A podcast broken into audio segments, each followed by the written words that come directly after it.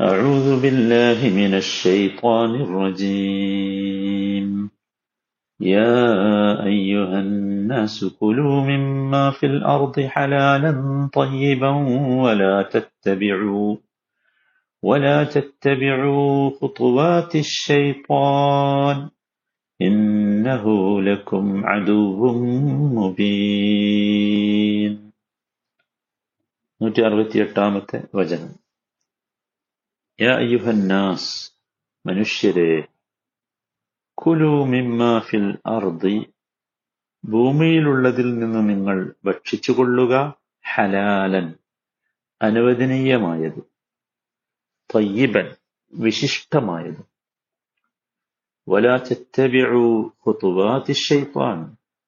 പിശാചിന്റെ കാലടികളെ നിങ്ങൾ പിന്തുടരാതിരിക്കുകയും ചെയ്യുക. ഇന്നഹു ലക്കും അദുവും മുബീൻ. തീർച്ചയായും അവൻ നിങ്ങളുടെ പ്രത്യക്ഷ ശത്രു തന്നെയാണ്. ഇവിടെ കഴിഞ്ഞ വചനങ്ങളിൽ അള്ളാഹു സുബാനുഭവത്തായാല വിശദീകരിച്ച കാര്യങ്ങൾ ഇസ്ലാമിന്റെ അടിസ്ഥാന തത്വങ്ങളായിരുന്നു.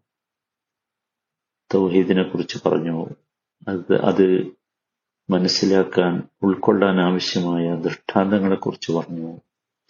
തൗഹീദിന് വിരുദ്ധമായി വരുന്ന അള്ളാഹുവിന് സമന്മാരെ ആരോപിക്കുന്ന ആ അതിനെക്കുറിച്ച് പറഞ്ഞു. അതിലടങ്ങിയിട്ടുള്ള ബുദ്ധിശൂന്യതയെക്കുറിച്ച് പറഞ്ഞു. അള്ളാഹുവിനോടുള്ള സ്നേഹത്തെക്കുറിച്ച് പറഞ്ഞു. ഇതൊക്കെ പറഞ്ഞ ശേഷം ഇനി പറയുന്നത് മനുഷ്യരുടെ ഭക്ഷണ സംസ്കാരത്തെക്കുറിച്ചാണ്. ഇത് രണ്ടും തമ്മിൽ പരസ്പരം ബന്ധം യഥാർത്ഥത്തിൽ ഉണ്ട്.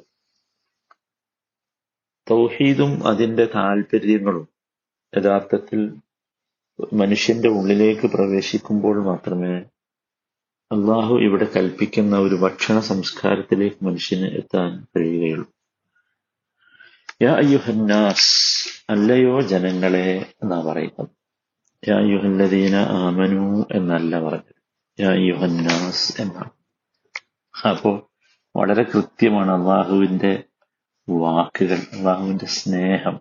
അപ്പൊ ഭക്ഷണം എന്നുള്ളത് ആർക്കുള്ളതല്ല അള്ളാഹുവിൽ വിശ്വസിച്ച ആളുകൾക്ക് മാത്രമുള്ളത്. അള്ളാഹുവിന്റെ റഹ്മത്തിന്റെ കാരുണ്യം അള്ളാഹുവിന്റെ കാരുണ്യത്തിന്റെ വിശാലതയാണ് നമുക്കിവിടെ ബോധ്യമാകുന്നത്. അള്ളാഹുവിന്റെ കാരുണ്യത്തിന്റെ വിശാലത അത്രമാത്രമാണ്. ഞങ്ങൾ ആലോചിച്ചു. അതുകൊണ്ടാണ് യാ യുഹല്ലദീന ആമനൂ എന്നല്ല ഭക്ഷണത്തെ കുറിച്ച് പറഞ്ഞപ്പോ അള്ളാഹു സംബോധന ചെയ്തത്. യാ യുഹന്നാസ് എന്ന് വെച്ചാൽ ഭൂമിയിലുള്ള അള്ളാഹുവിന്റെ സൃഷ്ടികളായ മനുഷ്യരെല്ലാവരും ഭക്ഷണത്തിന്റെ വിഷയത്തിൽ തുല്യരാണ്. കാരണം അത് റുബുവിയത്തുമായി ബന്ധപ്പെട്ടത് അതെല്ലാവർക്കും ഉണ്ട് എല്ലാവർക്കും കൊടുക്കാൻ അള്ളാഹു ബാധ്യതപ്പെട്ടവനാണ്. അതാണല്ലോ. അത് മനുഷ്യർക്ക് മാത്രമല്ല എല്ലാ ജീവികൾക്കും വമാമിൻ ദാബത്തിൻ ഫിൽ അർദ് ഇല്ല ഇവിടെ ഒരു ഇഴജന്തു ഇഴഞ്ഞു നീങ്ങുന്നുവെങ്കിൽ അതിന്റെ റിസുക്ക് റബ്ബിന്റെ ബാധ്യതയാണ് സിട്ടാവിന്റെ ബാധ്യത. അതാണ് ഇവിടെ ആ യുഹന്നാസ് പറഞ്ഞത്. സുബ്ഹാനല്ലാ. അത് മുഅ്മിനായാലും കാഫറായാലും അള്ളാഹുവിനെ വഴിപ്പെട്ട് ജീവിക്കുന്നവനായാലും വഴിപ്പെടാതെ ജീവിക്കുന്നവനായാലും എല്ലാം എല്ലാം എല്ലാവർക്കും ഉള്ളതാണ് എന്ത് ഈ ഭക്ഷണം എന്ന് പറയുന്നത്. മനസ്സിലായി എന്നിട്ട് അള്ളാഹു വിശ്വാസികൾക്ക് ബാധകമായ ഒരു സംഗതിയാണ് ഇവിടെ പറയുന്നത്. ഹലാലും തൊയ്യബും കുലൂമിമാഫിൽ അർഹി ഹലാലൻ തൊയ്യബൻ. ഹലാലും തൊയ്യബും ഭക്ഷിക്കണം എന്നാ പറയുന്നത്. മനസ്സിലായില്ലേ? അപ്പൊ വിശ്വാസികൾക്ക് മാത്രം ബാധ്യതയായ ഒരു സംഗതി പൊതുസമൂഹത്തോട് പറയുന്നത് എന്തുകൊണ്ട് എന്ന ചോദ്യത്തിന് ഒരു ഉത്തരവുണ്ട് അതാണ് അള്ളാഹുവിന്റെ സ്നേഹം എന്ന് പറയുന്നത്. പൊതുസമൂഹം ഇങ്ങനെയായിരിക്കണം എന്നതാണ് അള്ളാഹുവിന്റെ താല്പര്യം. കാരണം അള്ളാഹു അള്ളാഹു ഇഷ്ടപ്പെടുന്ന വിശ്വാസികൾക്ക് അള്ളാഹു നിശ്ചയിച്ചത് എന്താണോ അതായിരിക്കും ഏറ്റവും ഗുണപ്രദമായത്. അതാണ്. നോക്കൂ യാ അയ്യുഹന്നാസ് അന്നാസ് എന്നത് അതിന്റെ അസൽ ഒറിജിൻ അൽ ഉനാസ് എന്നാണ്. അൽ ഇൻസാൻ എന്നതിന്റെ ബഹുവചനമായി അൽ ഉനാസ.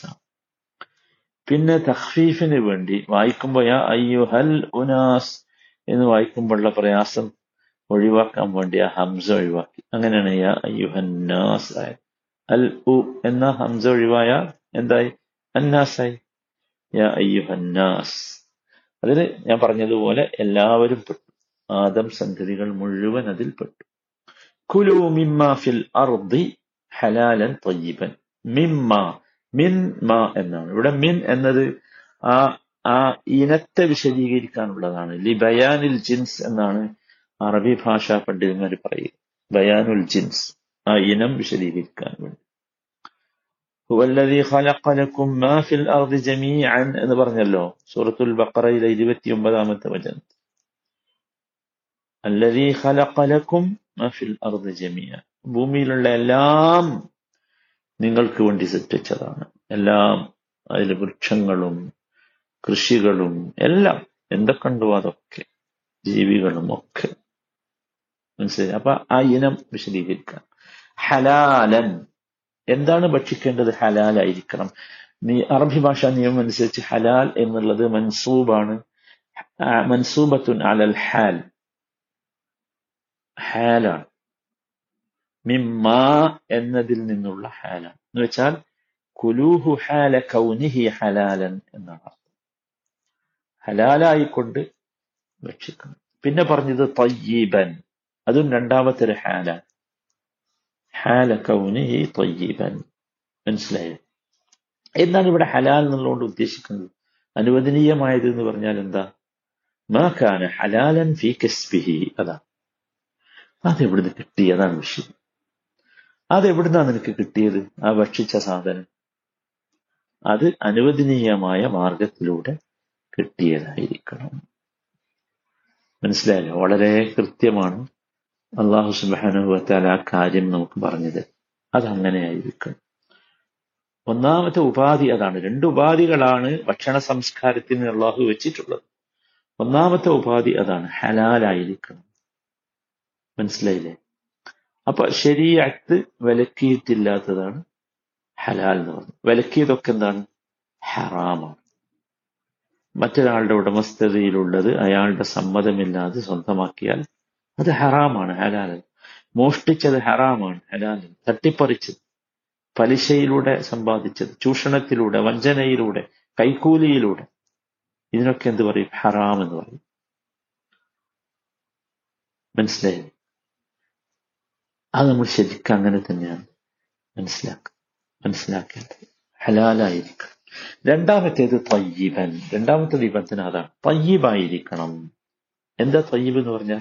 മാക്കാന തയ്യീബൻ ഫീദാത്തിഹി അത് അടിസ്ഥാനപരമായി നല്ലതായിരിക്കണം. അടിസ്ഥാനപരമായി നല്ലതായിരിക്കണം. മനസ്സിലായില്ലേ? അടിസ്ഥാനപരമായി നല്ലതല്ലാത്തത് കഴിച്ചുകൂടാ. അതുകൊണ്ടാണ് അടിസ്ഥാനപരമായി നല്ലതല്ലാത്ത കുറെ നിഷിദ്ധമാക്കിയിട്ട് പറഞ്ഞത് ഇപ്പൊ ഇന്നഹൂരി ജിസുൻ പറഞ്ഞു കഴിക്കരുത് എന്ന് പറഞ്ഞിട്ട് പറഞ്ഞു അത് മാലിന്യമാണ്. അതാണ് കാര്യം. അത് അങ്ങനെയാണ് നമ്മൾ അതിനെ മനസ്സിലാക്കേണ്ടത്. ഇവിടെയും അങ്ങനെ തന്നെയാണ്. എന്നഹു രജിസ് എന്ന് പറഞ്ഞ പോലെ തന്നെയാണ് ഇവിടെയും ഉള്ളത്.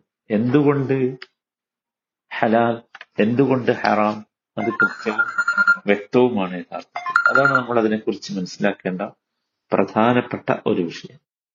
ഇനി തയ്യബ് എന്ന് പറയുമ്പോൾ നല്ലത് ശുദ്ധമായത് രുചികരമായത് തൃപ്തികരമായത് എന്നൊക്കെ അതിന് വിവക്ഷ പറയാം അല്ലെങ്കിൽ ആശയം പറയാം. യഥാർത്ഥത്തിൽ ഈ ഭക്ഷണം തയ്യബാവുക എന്ന് പറഞ്ഞാൽ എന്താ? അത് ശുദ്ധമായതാകണം രുചികരമായതാകണം കഴിക്കുന്നവന്റെ മനസ്സിന് ഇഷ്ടപ്പെട്ടതാകണം അല്ലെ? വൃത്തികെട്ടത് പറ്റൂല ആരോഗ്യത്തിന് ഹാനികരമാകുന്നത് പറ്റില്ല. അല്ലെങ്കിൽ മനുഷ്യന്റെ നൈസർഗികതയിലോ ബുദ്ധിയിലോ സ്വഭാവത്തിലോ ദുഷിച്ച സ്വാധീനം ചെലുത്തുന്നത് അത് പറ്റൂല അറപ്പുളവാക്കുന്നത്. ഇതൊന്നും എന്തല്ല തയ്യീബല്ല. മനസ്സിലായില്ലേ? അപ്പൊ ഹലാലാവുക തൊയ്യീബാവുക. ഈ രണ്ട് വ്യവസ്ഥകൾ യഥാർത്ഥത്തിൽ ഭക്ഷണത്തിന്റെ കാര്യത്തിൽ അള്ളാഹു മനുഷ്യന് നടപ്പിലാക്കാൻ ഉദ്ദേശിക്കുന്നതാണ്. ഇവിടെ നോക്കൂ ഈ സംഗതി ഒരു അത്ഭുതകരമായ കാര്യം എന്താന്ന് ചോദിച്ചാൽ അള്ളാഹു സുധാനുഭൂവത്തായ ഇത് ആത്മീയതയുമായി ബന്ധപ്പെടുത്തി എന്നതാണ്. അതാണ് അത്യത്ഭുതകരമായ സംഗതി. ഈ വചനം നബി തിരുമേനിയുടെ സദസ്സിൽ വെച്ച് ഒരിക്കൽ ഓതുമ്പോ ഇബിൻ അബ്ബാസ് റലി അള്ളാഹു താലാൻഹു റിപ്പോർട്ട് ചെയ്യുന്നുണ്ട്. ഈ ആയത്ത് യായുഹന്നാസ് കുലു മിമ്മാഫിൽ അർദി ഹലാലൻ തയ്യവൻ എന്ന ആയത്ത് ഓതുമ്പോ സാദുബിന് അബി വക്കാസ് റതിയല്ലാഹു അൻഹു എഴുന്നേറ്റു. സാദുബിന് അബി വക്കാസ് റതിയല്ലാഹു അൻഹു അദ്ദേഹം പ്രഗത്ഭനായ സഹാബിയാണ്.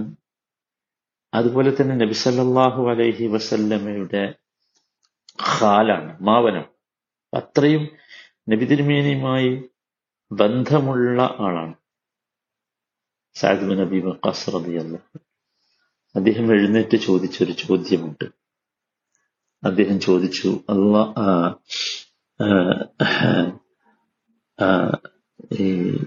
അദ്ദേഹത്തിന്റെ ചോദ്യം അതാണ് ഭയങ്കരമായ നബിക്ക് അദ്ദേഹത്തെ ഭയങ്കര ഇഷ്ടമായി അദ്ദേഹം ചോദിച്ചു ഇതുള്ളാഹി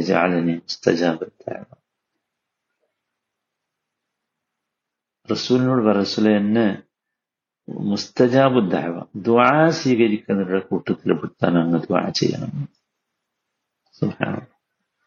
നോക്കൂ നബി സല്ലാ അലൈഹി സ്വല്ലമക്ക് എന്തേ ചെയ്യേണ്ടുള്ളൂ നബി കൈ ഉയർത്തി അള്ളഹാനോട് പ്രാർത്ഥിച്ചാൽ മതി അള്ളാഹുവെ അള്ളാഹു ജാൽ ഖാലി സഅദൻ മുസ്തജാബ് എന്ന് പ്രാർത്ഥിച്ചാൽ എന്റെ ഖാലായ സഅദന് മുസ്തജാബ് ദാവയാക്കണേ ദ്വാ സ്വീകരിക്കുന്നവരുടെ കൃത്യത്തെ ഉൾപ്പെടുത്തണേ ദ്വാ ചെയ്താൽ മതി. പക്ഷെ നബ്സല്ലാ സ്വലമ അവിടെ ആ സന്ദർഭം ഉപയോഗിച്ചു. ഒരു യാഥാർത്ഥ്യം നമ്മളെ പഠിപ്പിച്ചു. അതെന്തായിരുന്നു? നബി പറഞ്ഞു യാ ദഅവതക്. നിന്റെ ഭക്ഷണം നന്നാക്കണം. അപ്പൊ നിന്റെ ദ്വാ സ്വീകരിക്കും. ഇത് വല്ലാത്ത വാചകമാണ്. ഹലാലൻ തയ്യബൻ എന്നത് നമ്മൾ ശരിക്കും മനസ്സിലാക്കണം അതിന്റെ ഗൗരവം എത്രയാണ്? അപ്പോ നമ്മുടെ ഭക്ഷണത്തിന്റെ ഹലാൽ അത് ആരുമായി ബന്ധപ്പെട്ടതാണ്? നമ്മുടെ ആത്മീയ ജീവിതവുമായി ബന്ധപ്പെട്ടതാണ് പ്രാർത്ഥനകൾ സ്വീകരിക്കപ്പെടാൻ നല്ല ഭക്ഷണമായി ഹലാലും തയ്യവുമായ ഭക്ഷണമായിരിക്കണം എന്നർത്ഥം എന്നിട്ട് നബി സല്ലാ അലൈഹി സ്വല്ലമ്മ വീണ്ടും പറഞ്ഞു അത് നബി തുടർന്ന് പറയാം വല്ലതീ നഫ്സി ബിയദിഹി إن الرجل ليقذف لقمة الحرام في جوفه ما يتقبل منه أربعين يوما നോക്കൂ എന്റെ ആത്മാവ് ആരുടെ കയ്യിലാണോ അവൻ തന്നെ സത്യം തന്റെ ഉദരത്തിലേക്ക് നിഷിദ്ധമായ ഒരു പിടി ഒരു ഉരുള ഭക്ഷണം. അത് ഉള്ളിലേക്ക് വന്നാൽ നാൽപ്പത് നാളത്തേക്ക് അള്ളാഹു അവന്റെ പ്രാർത്ഥന സ്വീകരിക്കൂല. ആലോചിച്ചു. ഹറാമിനെ അങ്ങോട്ട് ഒഴിവാക്കുകയാണ്. തയ്യബല്ലാത്തതിനങ്ങട്ട് ഒഴിവാക്കുക തീർന്നില്ല. വീണ്ടും പറഞ്ഞു നബി.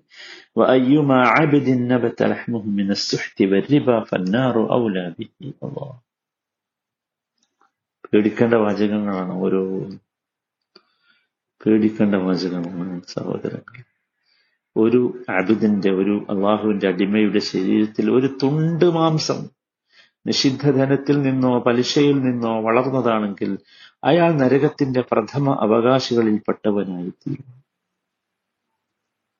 അള്ളാഹു നമ്മെ കാത്തിരക്ഷിക്കുമാറാകട്ടെ. എല്ലാവരും ശ്രദ്ധിക്കുന്ന സാധനം